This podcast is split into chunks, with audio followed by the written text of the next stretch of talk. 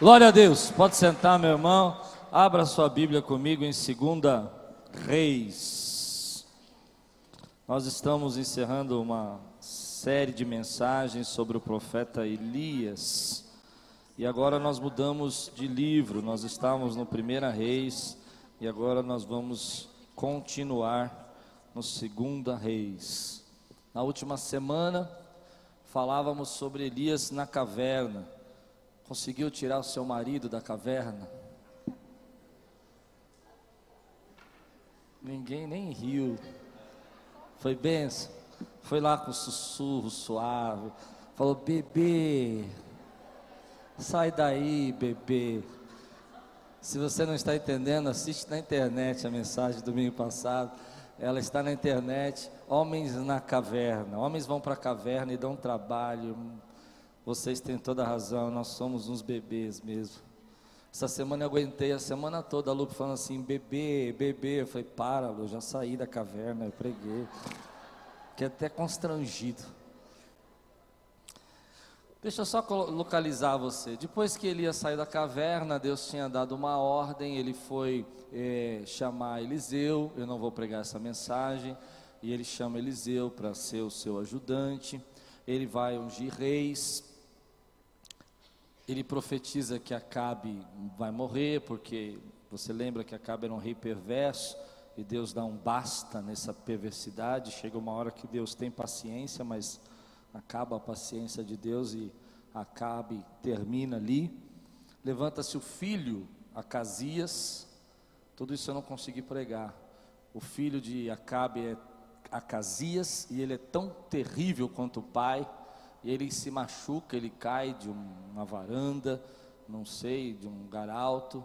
E ele, nessa situação, ele vai consultar Baal.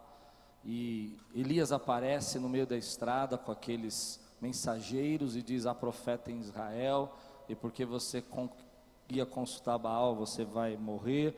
Acazias morre. Ele, antes de morrer, manda um exército para... E essa é uma história que eu queria ter pregado, mas não deu tempo. Ele manda um exército para prender Elias, e vai de cinquenta em cinquenta, eu não, me, não sei como, não consigo entender, mas Deus vai mandando fogo e vai queimando cinquenta por cinquenta, até que o terceiro grupo chega e fala: por favor, Elias, eu tenho família, tenho criança para cuidar. E Elias então vai conversar com Acazias. Mas agora nós estamos nos últimos minutos da vida de Elias. Um momento muito lindo. Toda a carreira dele ele já tinha feito. Lá no versículo um do capítulo dois. Antes disso, levante bem alto sua Bíblia e diga assim comigo: essa é minha Bíblia. Eu sou o que ela diz que eu sou. Eu tenho o que ela diz que eu tenho. E eu posso o que ela diz que eu posso. Abrirei meu coração.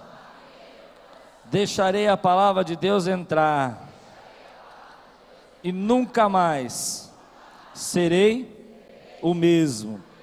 Amém. Versículo um do capítulo dois de Segunda Reis. Quando o Senhor levou Elias aos céus, num redemoinho, aconteceu o seguinte: Elias e Eliseu saíram de Gilgal, e no caminho disse-lhe Elias: fique aqui, pois o Senhor me enviou a Betel. Eliseu, porém, disse: juro pelo nome do Senhor e por toda a vida que não te deixarei ir só. Então foram a Betel. Em Betel, os discípulos dos profetas foram falar com Eliseu e perguntaram: você sabe que hoje o Senhor vai levar para os céus o seu mestre, separando-o de você? Respondeu Eliseu: sim, eu sei, mas não falem nisso. Então Elias lhe disse: fica aqui, Eliseu, pois o Senhor me enviou a Jericó. Ele respondeu: juro pelo nome do Senhor e por tua vida que não te deixarei ir só. Desceram até Jericó. em Jericó, os discípulos dos profetas foram falar com Eliseu e lhe perguntaram: você sabe que hoje o Senhor vai levar para os céus o seu mestre, separando-o de você? Respondeu Eliseu: sim, eu sei, mas não falem nisso. Em seguida respondeu: juro pelo nome do Senhor e por tua vida. Perdão, em seguida Elias lhe disse: fique aqui, pois o Senhor me enviou ao rio Jordão. Ele respondeu: juro pelo nome do Senhor e por tua vida que não te deixarei ir só. Então partiram juntos. cinquenta discípulos dos profetas o acompanharam e ficaram olhando à distância. Quando Elias e Eliseu pararam à margem do Jordão, então Elias tirou o manto, enrolou-o e com ele bateu nas águas. As águas se dividiram e os dois atravessaram em chão seco. Depois de atravessar, Elias disse a Eliseu: o que posso fazer em seu favor antes que eu seja levado para longe de você? Respondeu Eliseu: faze de mim o principal herdeiro de teu espírito profético. Disse Elias: seu pedido é difícil, mas se você me vir quando eu for separado de você, terá o que pediu, do contrário não será atendido. De repente, enquanto caminhavam e conversavam, apareceu um carro de fogo, puxado por cavalos de fogo, que os separou, e Elias foi levado aos céus num redemoinho. Detalhe: Elias não foi levado aos céus num carro de fogo. Elias foi levado aos céus num... Esse negócio de que... Não, porque Elias subiu ao céu num carro de fogo. Elias foi levado ao céu num... Escola bíblica, hein? Vamos lá. Quando viu isso, ele gritou: meu pai, meu pai, tu eras como os carros de guerra e os cavaleiros de Israel. E quando já não podia mais vê-lo, Eliseu pegou as próprias vestes e as rasgou aos meios. Depois pegou o manto de Elias que tinha caído e voltou para a margem do Jordão. Então bateu nas águas do rio com o manto e perguntou: onde está agora o Senhor, o Deus de Elias? Tendo batido nas águas, elas se dividiram e ele atravessou. Vamos orar. Senhor, traz agora, Pai, a Tua revelação, a compreensão desse texto, que nós possamos, Senhor, tirar as lições que o Senhor tem para nós hoje.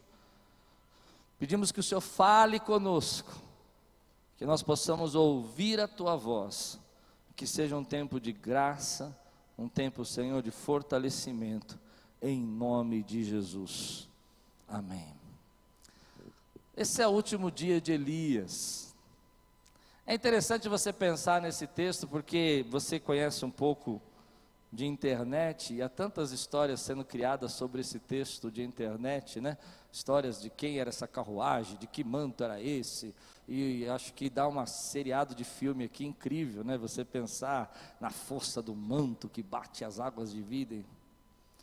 Mas eu vou para um outro lado hoje. Eu vou para um lado que, quando eu li, foi a primeira impressão que eu tive nesse texto. Se você soubesse que você tem pouco tempo nessa terra, o que você faria? Esse é o último dia de Elias, ele está no último dia da vida dele, e você percebe pelo texto que as pessoas eh, sabiam disso. Algumas coisas lindas aconteceram. Se você acompanhou a série inteira, você vai lembrar que no caverna, Elias está dizendo: ó, não tem ninguém, eu estou sozinho.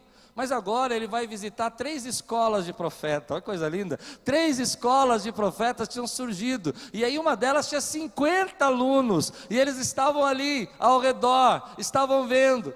E é exatamente isso que Elias vai fazer no último dia da sua vida. Ele vai visitar aquilo que ele deixou de legado. Ele vai visitar aquilo que ele sabia que Deus havia chamado ele para viver e fazer. O que ele prioriza nesse último dia da vida dele é a história dele inteira. Porque se você lembra do começo da série, Elias se levanta como alguém que a gente não conhece, enfrenta Acabe, passa por todas aquelas lutas que ele vai passar. Por quê? Porque ele deseja livrar o povo de Israel da idolatria. E agora ele está vivendo um tempo onde que está surgindo de novo escolas de profetas. E foi por isso que eu comecei a pensar: o que eu faria se hoje fosse o meu último dia?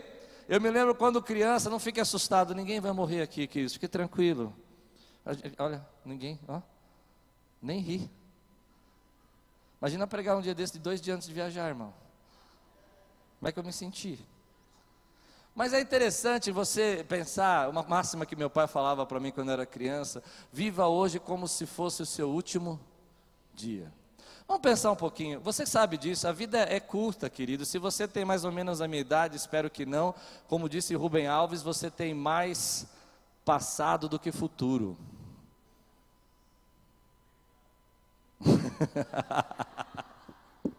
Muito bom.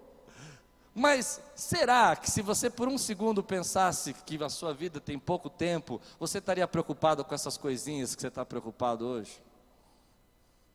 Posso ouvir um amém? Será que você estava fazendo biquinho, reclamando e chatinho por causa dessas pequenas coisas que você está vivendo hoje? Se você começar a pensar que você tem pouco tempo e que as coisas que têm que ser realmente importantes na sua vida, é isso que você deveria valorizar. Meu irmão, uma das coisas mais sábias que a gente tem na nossa vida é entender que o nosso tempo é limitado. Enquanto você está perdendo tempo com fofoca, com problema, com disque-disque, com conversa, a tua vida está passando e Deus tem planos para você grandiosos que não pode esperar, meu irmão. Eu quero ouvir você dizer glória a Deus por isso. Eu vejo muitas pessoas presas em coisas pequenas, em problemas pequenos, tem uma vida linda pela frente. O tempo vai ser sempre limitado, mas você tem uma vida linda pela frente, você tem grandes projetos de Deus, você tem grandes sonhos de Deus, mas pessoas estão presas às coisas pequenas. Nessa noite o Espírito Santo de Deus vai quebrar cadeias aqui nesse lugar, para que você viva as coisas que são realmente importantes na sua vida. Quantas vezes eu vejo pessoas, querido, que estão, por não entender que a vida passa muito rápido, cheia de mágoa no coração, com dificuldade de perdoar. A vida passa muito rápido para você ficar carregando esse peso dentro de você, para você viver desanimado, triste. Querido, quando você entende que Deus tem um propósito para você, que Deus tem uma causa para a tua vida e que Ele tem um legado para você, você não pode deixar essas coisas embaraçar a vida que você tem dada por Deus para você. Eu não aceito, querido, que a minha vida fique embaraçada em coisas pequenas. Deus tem coisas grandes para fazer nesse lugar, na sua vida. Pare de se prender a coisas pequenas. Eu quero dar um exemplo de uma coisa pequena que você está sofrendo hoje, que tem muitas pessoas que estão sofrendo. Você está sofrendo por pessoas que não gostam de você. Pare de sofrer por gente que não gosta de você. Hum. A gente não sofre por gente que não gosta da gente? Não? Eu vou embora, irmão. Porque acho que essa palavra só falou para mim. Falou para vocês também? A gente sofre muito por gente que não gosta da gente, fica triste, e a vida vai passando e você fica preso num sentimento. Eu vou contar uma coisa para vocês que vocês não vão acreditar. Tem gente, eu sei que vocês não vão acreditar, tem gente que não gosta de mim.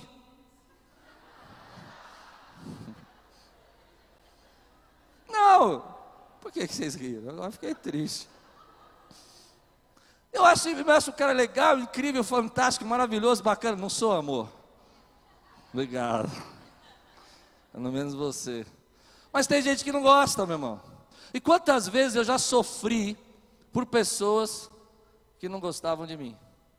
Fiquei preso, vida passando, tudo sol lindo lá fora e você vendo tudo cinza. Tua vida está passando rápido. Uma das coisas que eu aprendi é que quando você olha a tua vida, é interessante isso, né? Quando você olha a tua vida pela perspectiva do fim, você começa a perceber a quantidade de coisas que você está dando valor, que não tem valor nenhum. Se eu conseguir hoje, por um segundo, fazer você pensar na tua vida pela perspectiva do fim, você vai perceber que muita coisa que você entrou e trouxe hoje para esse culto, você vai deixar aqui, porque não tem valor nenhum. Maior é Deus na tua vida, querida. Maior é o propósito de Deus na sua vida. Maior é a graça de Deus. A Bíblia fala que a vida passa como uma neblina. Oh, ela é volátil. Ela desaparece. E você aí está dois anos sofrendo, tristinho, magoado. Eu gosto quando vocês querem pregar. Tem uns irmãos aqui querendo pregar. Toda hora elas estão falando alguma coisa, mas eu não entendo.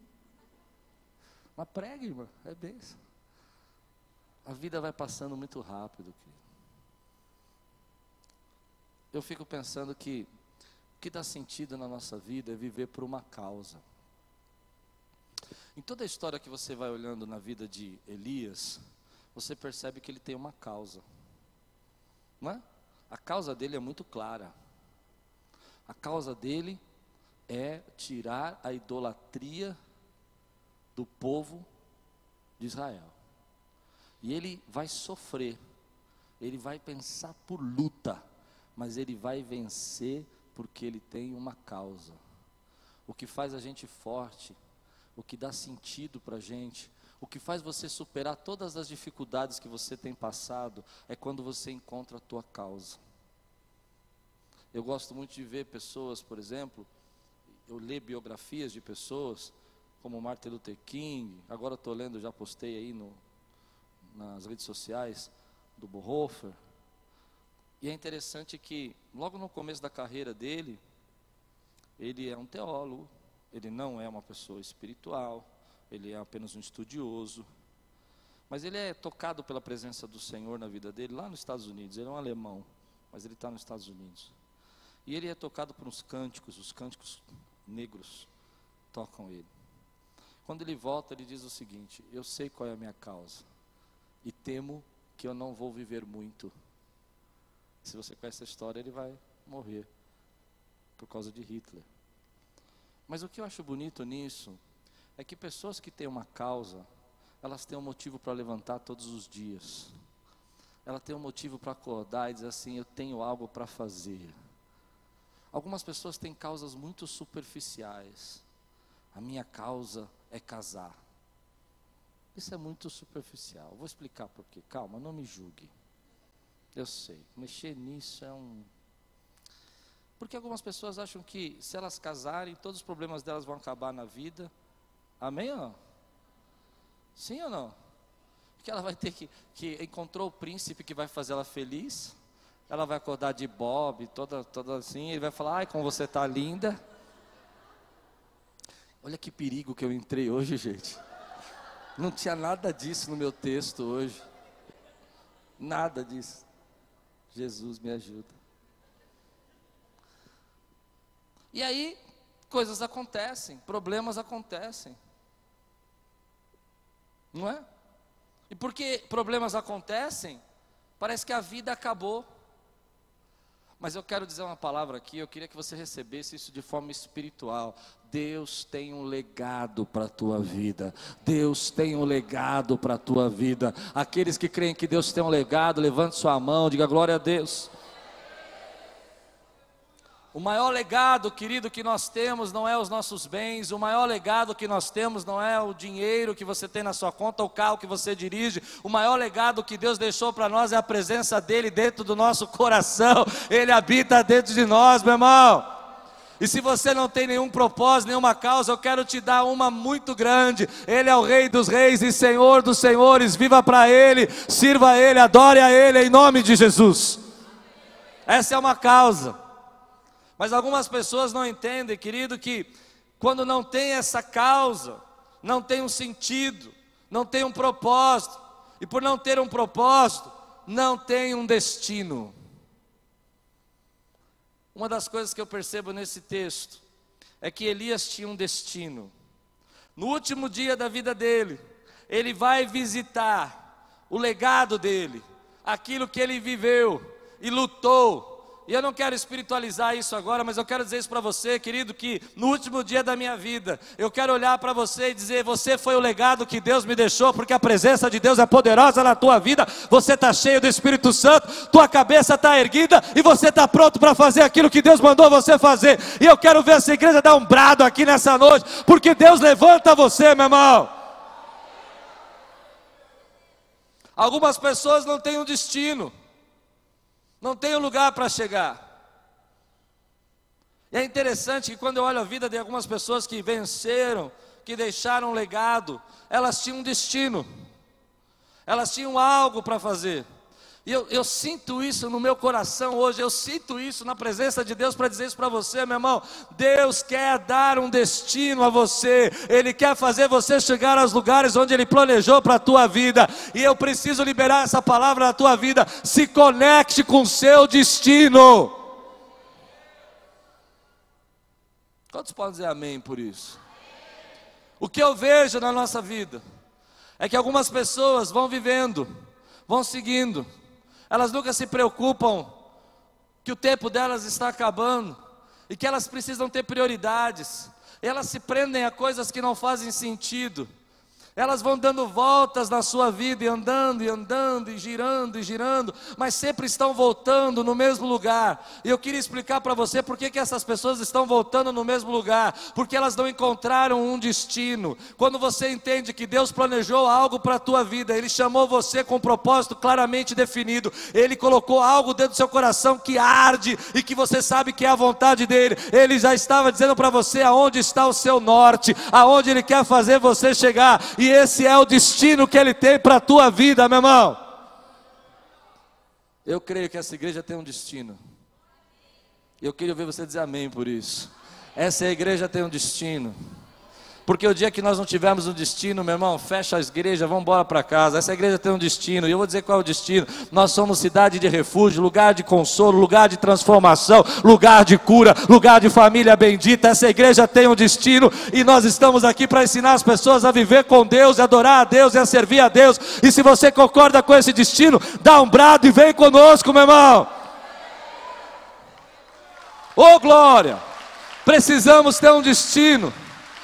Homens que são levantados por Deus, eles tinham um destino, eles tinham uma causa. Isso faz você, querido, eu, eu sei que eu vou usar uma expressão que você pode achar estranha, mas é o que eu acredito. O que faz você ser invencível é você ter uma causa. Quando eu vejo a vida de Paulo, é claro para mim a causa dele: evangelizar os gentios. Oh! Quando eu vejo a vida de João, para mim é clara a vida dele: consertar as doutrinas hereges que entraram na igreja e falar do amor de Deus. Você precisa disso. Como é que eu sei que isso é real? É porque Deus colocou dentro do seu coração algo que já arde aí, e que você sabe que é essa direção de Deus. A gente vai ter alguns problemas para fazer isso e algumas objeções. Às vezes Deus está nos dando uma direção, nós fugimos. E um dos principais motivos de nós fugirmos da direção de Deus é, para alguns, dinheiro. Mas eu não acredito nisso, porque o nosso Deus é o dono do ouro e da prata. Posso ouvir um amém por isso, querido? Segunda coisa, algumas pessoas dizem assim: não, eu não posso ir na direção do meu destino porque eu não tenho tempo. E eu vou dizer para você, se você pensa assim, você está perdendo tempo, porque a sua vida é limitada e vale mais a pena você gastar o seu tempo com aquilo que é importante e parar de perder tempo com o que não é importante. Terceira coisa que eu acredito que as pessoas não vão no seu destino, porque elas têm medo. Diga comigo: medo. Medo. Medo. Quarto motivo: porque elas acham que o seu destino não vão fazê-las felizes. Hum, você precisa pensar no que eu disse. Você está fugindo do seu destino, porque você tem medo que o seu destino faça você sofrer. Mas eu preciso dizer isso para você: é melhor sofrer pelo seu destino do que sofrer por causa nenhuma. Ah, você não entendeu. Sofrer vai sofrer de qualquer jeito. Não é? Eu prefiro sofrer pelo meu destino e no final ver as plantaçõezinhas de escola de profetas sendo brotando. Oh, cadê os profetas aqui brotando nessa igreja? Do que, eu não sof- do que sofrer por propósito nenhum. Sofrer só porque eu quero ser feliz. Gostei dessa risada. É. Tem gente que está sofrendo, achando que está sendo feliz. Mas você sabe disso.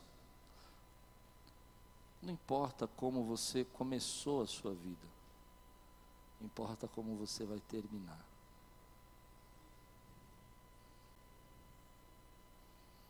Se eu não tivesse pregado aqui, pastor Carlos, sobre a vida de Elias e como ele começou, O senhor concorda comigo que uns oitenta por cento da igreja não sabia como Elias começou? Mas se eu falasse que ele subiu numa carruagem, ele não subiu, subiu num redemoinho, você ia dizer o quê? Ah, eu sei. Porque você sabe como ele terminou, mas não sabe como ele começou. Quando você está indo na direção do seu destino, querido, não importa como você começou, não importa a família triste que você teve, não importa as decepções, os fracassos, os problemas que você enfrentou, o que importa é que Deus tem um lugar para te levar e para você chegar. Vai ter luta, mas sofra pelo propósito que Deus colocou no seu coração. Tem batalha, mas respira fundo, porque você é forte para enfrentar essas batalhas. E esquece de onde você começou e começa a pensar onde você vai terminar, aonde é o destino que Deus colocou na tua vida. E aqueles que creem que o melhor de Deus está por vir, aqueles que creem que Deus tem um grande destino para a tua vida, levante sua mão aqui e glorifica a Deus, porque Ele já tinha planejado esse destino na sua vida. Ele já tinha planejado o destino para você. Você. Algumas pessoas estão muito presas como elas começaram. Pastor, você não sabe de onde eu vim. Pastor, você não sabe o que eu sofri. Mas deixa eu contar uma história que eu ouvi de um amigo. Se você vivesse cinquenta anos como um cristão fervoroso, abençoado, mas nos últimos dois anos você virasse a cabeça e fizesse tudo errado, as pessoas vão falar dos seus cinquenta anos fervoroso ou dos seus dois anos? Então importa como você termina, não como você começa. Sim? Sim? Como é que você vai terminar? Eu vou profetizar. Estou cheio do Espírito Santo.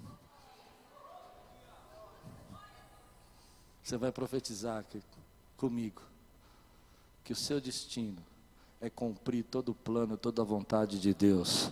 É dar todo o fruto que Ele planejou para a tua vida. É abençoar todas as pessoas que Ele chamou você para abençoar.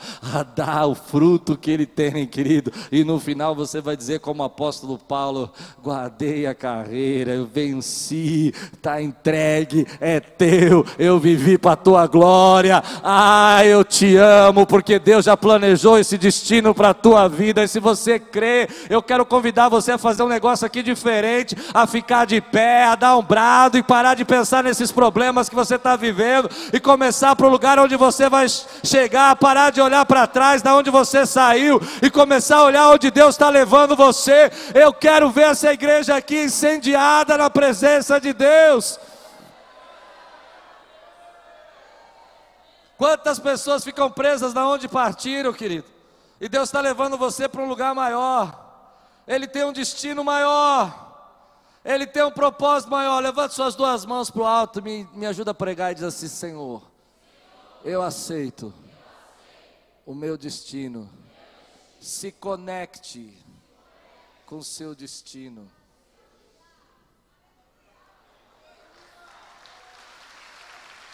Se conecte.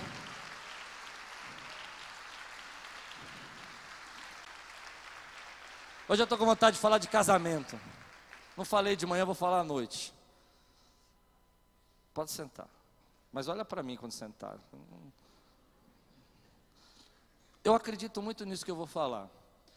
Se você acredita, você vai dizendo amém, para eu ficar bem forte agora, amém?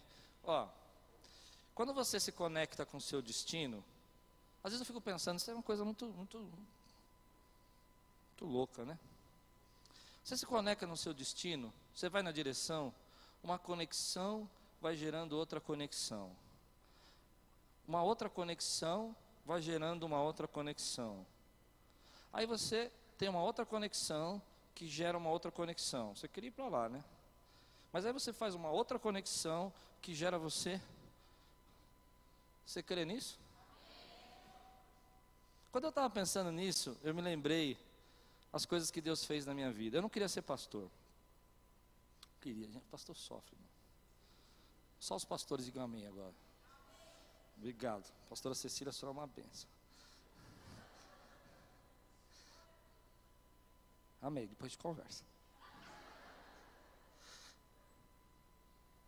E eu aceitei o chamado de Deus. E aconteceu assim, eu, eu, eu não sabia tocar, mas eu queria tocar.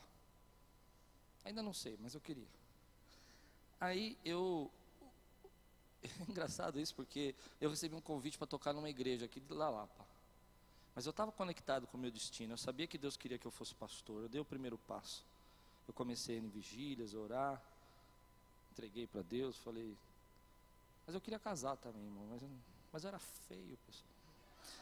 É sério. Parece que eu estou brincando, mas é engraçado, mas era verdade isso que eu estou falando. É que é engraçada a história da gente, né? A gente vai fazendo uma releitura, né? E aí eu fui tocar numa igreja, e eu tinha que fazer um solo. Imagina, não sabia tocar e fazer solo, irmão. Na hora que chegou a hora do solo, a música estava em, em Mi, eu fiz o solo em Ré. Um tom abaixo, ficou uma coisa linda. Mas eu estava conectado. Aí tinha uma morena lá, magrinha, lindinha, rostinho de criança, parecia um bebê de doze anos de idade. E ela se conectou.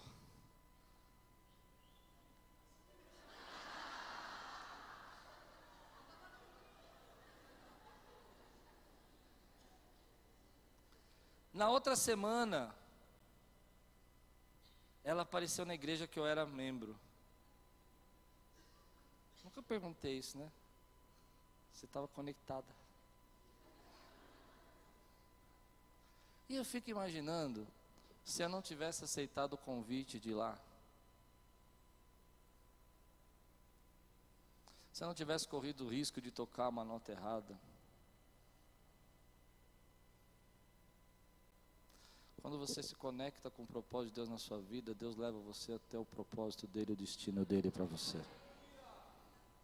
Às vezes as coisas estão sendo tardias na sua vida, porque você não se conectou com o propósito dele. Depois eu nunca quis começar um ministério, nunca. Meu desejo era ser auxiliar de algum pastor. Eu achava que isso ia ser muito bom para mim, já era o bastante.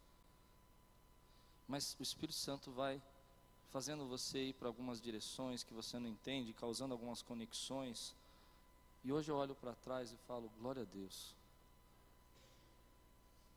Eu quero trazer uma palavra para a tua vida. Se conecte com o Espírito. Se tiver que sofrer, sofra por aquilo que o Espírito está direcionando você. Porque o lugar mais seguro é no centro da vontade de Deus. Quando você vai na direção daquilo que o Espírito está direcionando você, Ele vai levando você para encontros, amigos, colegas, pessoas, e vai cumprindo as promessas dEle na sua vida.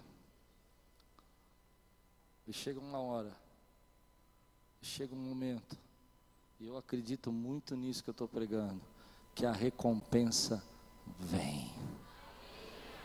Quantos podem dizer comigo assim, a recompensa vem?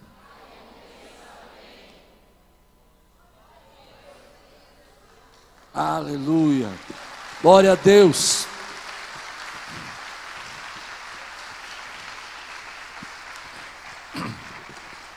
Imagina essa cena, cena de, de filme, irmão. Eu não sei. Eu, eu acredito, eu conversei com um amigo essa semana, ele falou assim, você sabe, isso é um pouco alegórico e tal. Eu falei assim, é, eu não sei, eu acredito, eu acredito nesse negócio, irmão. Eu acredito em carruagem de fogo, eu acredito, eu não sei. Por que, que Deus não pode fazer uma carruagem de fogo? Pode ou não pode? Não tá. Vocês são tudo doido também. Aí você imagina isso, Eliseu, ele está tão conectado com Elias, e Elias está indo na direção do destino dele. Amém? E eles chegam diante de uma dificuldade que é o rio. E Elias pega a capa e atravessa. Olha que cena, né? Pensou? E atravessa em seco do outro lado do rio. Mas olha, olha que interessante, ele, Eliseu está tão grudado que Deus tem que mandar uma carruagem de fogo passar no meio. É interessante que a carruagem só veio fazer isso, só veio separar Elias de Eliseu. Então eu fico imaginando que quando ela passou, Eliseu fez assim, Elias olhou para o outro lado, tomou um susto, e daqui a pouco começa a subir.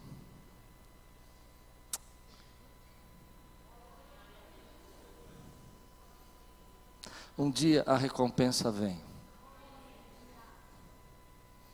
A recompensa de Elias foi ser arrebatado. E a sua recompensa, diz a palavra de Deus, é que um dia ao soar da trombeta, os ar, o arcanjo vai soar a trombeta, e os mortos ressuscitarão. Primeira Tessalonicenses capítulo quatro, e nós que estivermos vivos, subiremos com o Senhor, a recompensa vem. Quantos creem nisso, querido? Nós às vezes ficamos muito preocupados que as pessoas não nos dão valor. Nós ficamos muito preocupados com as pessoas que não gostam da gente, como eu falei. Ficamos muito tristes porque as pessoas não valorizam, nos desprezam, não dão importância para aquilo que a gente faz. Mas eu quero dizer uma coisa que eu acredito muito, isso me sustenta. Quando as pessoas desprezam você, quando as pessoas não dão valor a você, quando as pessoas não se importam com você, você tem um Deus que é galardoador daqueles que o buscam. Deus se importa com você. Quando as pessoas, querido, agem de forma contrária a você, te caluniam, te criticam, e você está fazendo aquilo que é justo, não se preocupe, Deus sabe como abençoar você, e Deus sabe como responder às suas necessidades. Ele é fiel para cuidar de você. Não se preocupe, não fique preso, meu irmão. Aquilo que Elias vai viver agora é uma promessa que a igreja recebeu do Senhor, que um dia vai subir. Mas eu creio também em algo, querido, que essa promessa tem duas dimensões: uma eterna. Em breve o Senhor vai enxugar do seu rosto todas as lágrimas, todas as lágrimas. Ele é poderoso para enxugar, querido. Mas eu creio que isso eternamente Ele vai fazer. Mas eu creio que Ele também faz nos dias de hoje. Ele enxuga do teu rosto todas as lágrimas. Ele tem promessas para a tua vida e Ele sabe como abençoar você. Vai valer a pena. Nele o teu trabalho não é vão. Nele, meu irmão, não, o teu sacrifício não é vão. Ele sabe sabe reconhecer aquilo que você faz para Ele, querido. Eu acredito nisso, querido. Eu acredito que mesmo que, mesmo que as pessoas não, não dêem importância, mesmo que as pessoas não se importem, mesmo que as pessoas não liguem, eu tenho um Deus que é fiel e justo, e os olhos dele estão sobre toda a terra, e Ele está olhando você. Mesmo que as pessoas não entendam a luta que você está tendo para ser fiel, a luta que você está tendo para viver os caminhos dele, como você é atacado na sua fé, Deus sabe, e Ele supre as suas necessidades. Ele cuida de você, Ele sabe do teu choro à noite, e Ele cuida dos detalhes. Você já viu Deus cuidar de detalhes? Eu, eu queria que você respondesse isso. Em algum momento da sua vida, Deus cuidou de pequeno, pequenas coisas na sua vida. Pequenas coisas. Você sabe que eu acredito que Deus tem um grande senso de humor. E algumas vezes, Ele não fica irritado com a gente. Ele sorri. Ao invés de ficar bravo, Ele fala assim: meu Deus. É, eufemismo, meu Deus. E eu tenho uma experiência dessa que marcou a minha vida. Eu era um jovem pastor, e eu não acreditava muito que Deus cuidava de detalhes, assim, coisas pequenas. Para mim, Deus era o Criador dos céus e da terra, poderoso, El Shaddai, e as coisas pequenas se viram. O problema é seu. E eu estava passando um momento de muita dificuldade, muitos problemas financeiros, muita luta. Saí de casa triste, fui pregar numa igreja,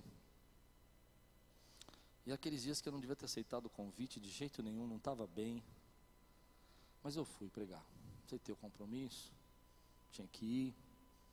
Não me lembro porquê, acho que as crianças eram muito pequenas, a Lupe não foi comigo, fui sozinho. Não me lembro também porquê, eu só lembro que eu não, não tomei café, não fiz nada, só fui. Estava mal. Cheguei lá na igreja, conheci lá o, o apóstolo, prazer, sentei. Sabe daquele jeito assim, como você já viu na igreja algumas vezes, que fala assim: acaba logo, pastor. Não, vocês não, eu já fiz isso. Não foi boa essa, né? E aí, começou a subir um cheiro de pizza. Eu não sei se tinha uma pizzaria do lado da igreja, mas eu comecei a sentir um cheiro de pizza. Sabe, a igreja inteira assim, cheiro de pizza. Eu com fome, irmão. E aqueles cultos que primeiro prega um, depois prega o outro, aí chama o coro, chama o coral, chama a irmã.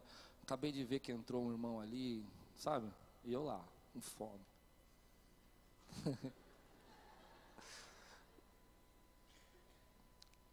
Mas Deus queria me ensinar uma lição. É uma lição muito, muito boba. É boba, mas marcou a minha vida. E eu lá, meio que... Você já praguejou um pouquinho? Não, sério, já praguejou? Tipo, meu Deus, acaba logo, Jesus. Porque ele vive, acaba. Uhum. E o cheiro da pizza. E o estômago roncando. Acabei de pregar. O pastor falou assim, puxa pastor, a irmã quer fazer um café pra gente e não veio.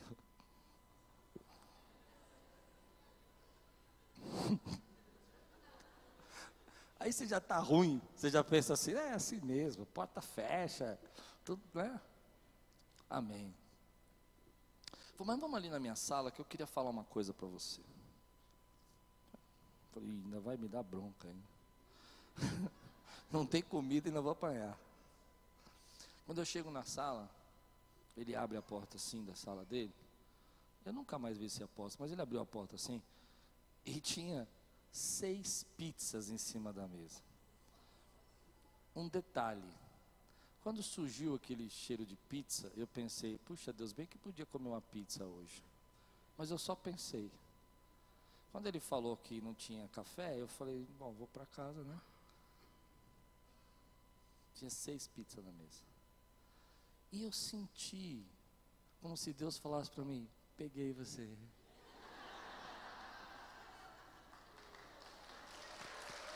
Deus cuida dos detalhes da sua vida.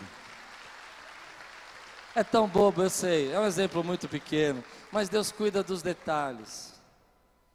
Às vezes eu vejo a Lupe, a Lupe é assim, ela faz isso, ela, ela fica olhando assim, ela fala, ai, queria um creminho. Eu falo, eu olho para ela e falo, não estou entendendo, você está falando para... Mas aí daqui a pouco ela chega, olha que Deus me deu um creminho. Deus cuida do detalhe da tua vida.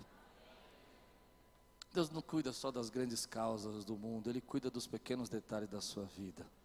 Quando você se conecta com o destino que Ele tem para você, a recompensa vem. Ele é galardoador daqueles que o buscam. As bênçãos do Senhor perseguirão aqueles que creem, que adoram. E eu quero que você só faça isso agora, abra suas mãos e diga assim, Senhor, vai valer a pena. Aleluia, glória a Deus.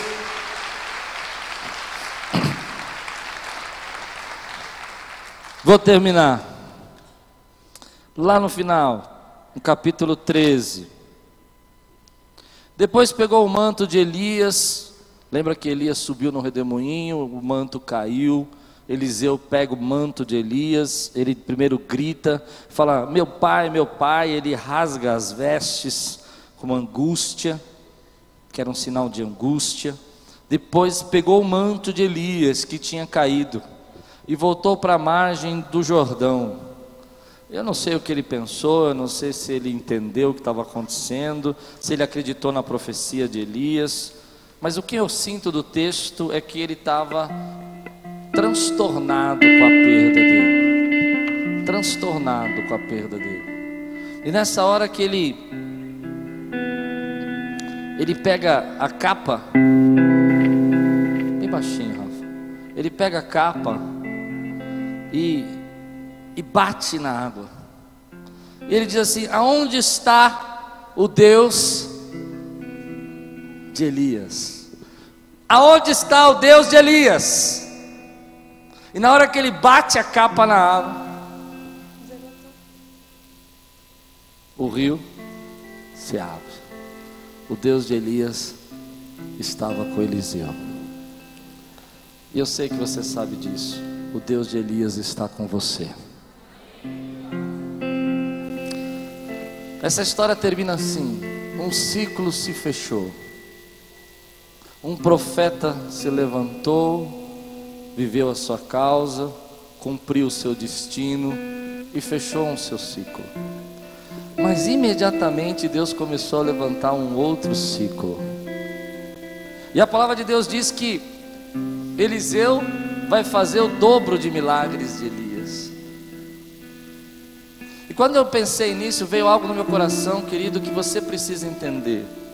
Algumas vezes Deus fecha um ciclo na tua vida. Eu não estou dizendo de morte, eu estou dizendo de coisas que acontecem na sua vida, que o ciclo fecha. Às vezes é uma perda, às vezes é uma separação, coisas que você não, não queria que acontecesse na sua vida, uma demissão. E quando isso acontece na tua vida, um ciclo se fechou. E nessa hora você acha que a sua vida terminou, que Deus não tem um destino, que Ele não tem mais nenhuma causa, que não há nenhum propósito, que você não tem nenhum legado, que as recompensas dele terminaram. Mas eu quero ensinar uma coisa a essa igreja, querido. Quando um ciclo se fecha, Deus está começando um novo ciclo na tua vida. Algo grande está acontecendo, querido, que você não pode ver. Eu aprendi isso, querido, como pastor durante muitos anos. Um ciclo se fecha na vida da igreja para Deus começar um ciclo maior, um projeto maior, um propósito maior, um tempo maior.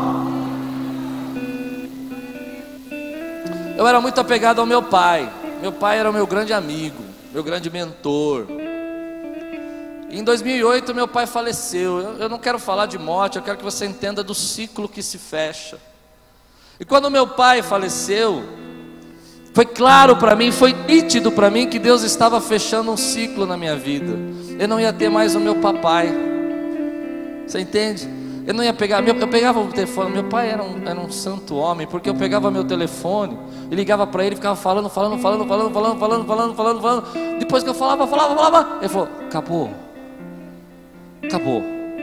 Então agora escuta, volta e vai trabalhar. Só isso. E quando um ciclo termina na sua vida, você fica vazio. Você acha que não tem mais ninguém. Você acha que não tem nenhum propósito. Você acha que não tem nenhum destino. Mas sabe o que eu aprendi nessa lição, que foi em dois mil e oito, vai fazer praticamente quase dez anos que isso aconteceu? Deus fechou um ciclo na minha vida e começou um ciclo novo, com outras oportunidades, com outras bênçãos, com outros mentores, com outras pessoas que vieram ajudar. Meu irmão, se um ciclo fechou na tua vida, se um tempo terminou na tua vida, é porque Deus está começando um novo tempo na tua vida.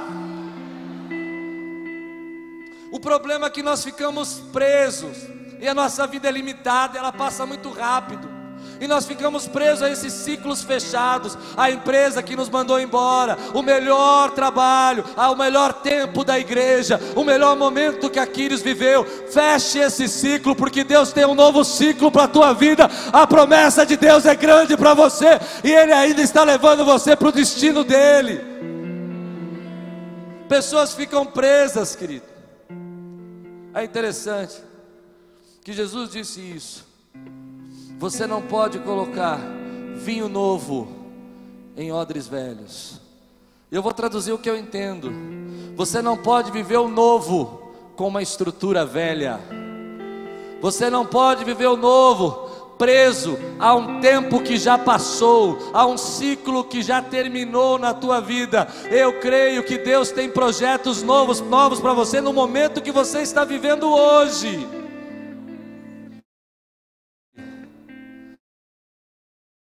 Fazer a gente viver o tempo novo dele é nos empurrando para fora.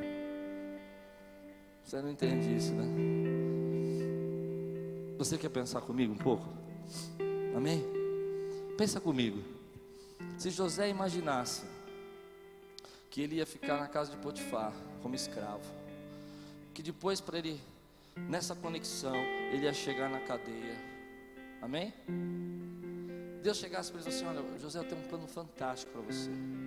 Você vai ser o governador do Egito. Topa? José ia dizer: Mas para você chegar lá, eu tenho umas historinhas para te contar. Primeiro você vai ser vendido pelo seu irmão. Depois você vai trabalhar como escravo numa casa. E depois você vai parar numa cadeia bem suja do Egito. Vai ficar um tempinho pequeno, de uns dezessete anos mais ou menos. Mas para ajudar você, eu vou te dar quinze mais dois. Alguém topa?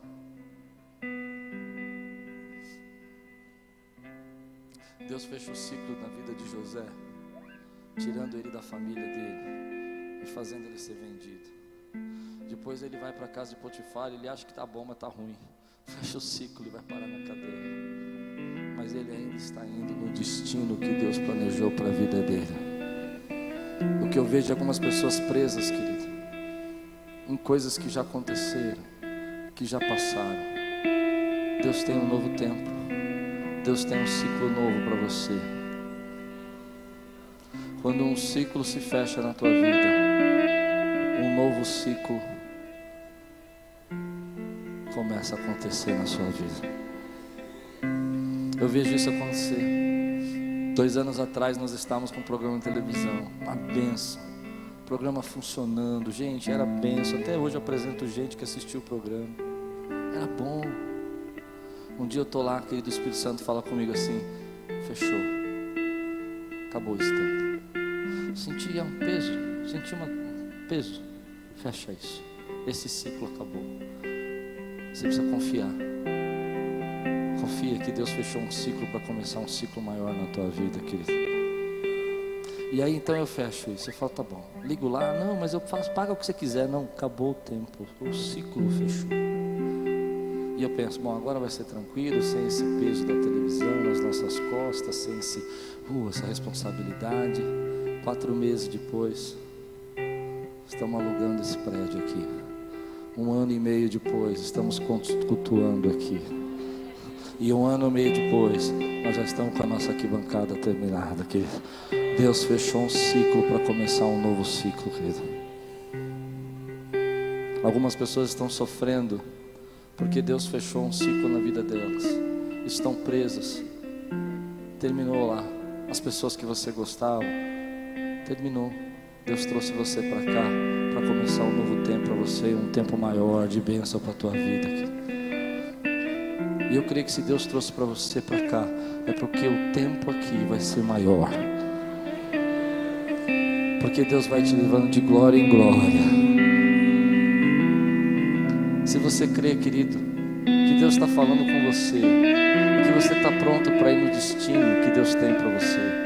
E se você recebe essa palavra hoje na tua vida, entendendo que um tempo terminou, houve perdas. E às vezes a gente precisa entender que as perdas são só um jeito de Deus te direcionar, te dar a oportunidade de ser livre para fazer o que Deus chamou você para fazer. Não, você não entendeu o que eu disse.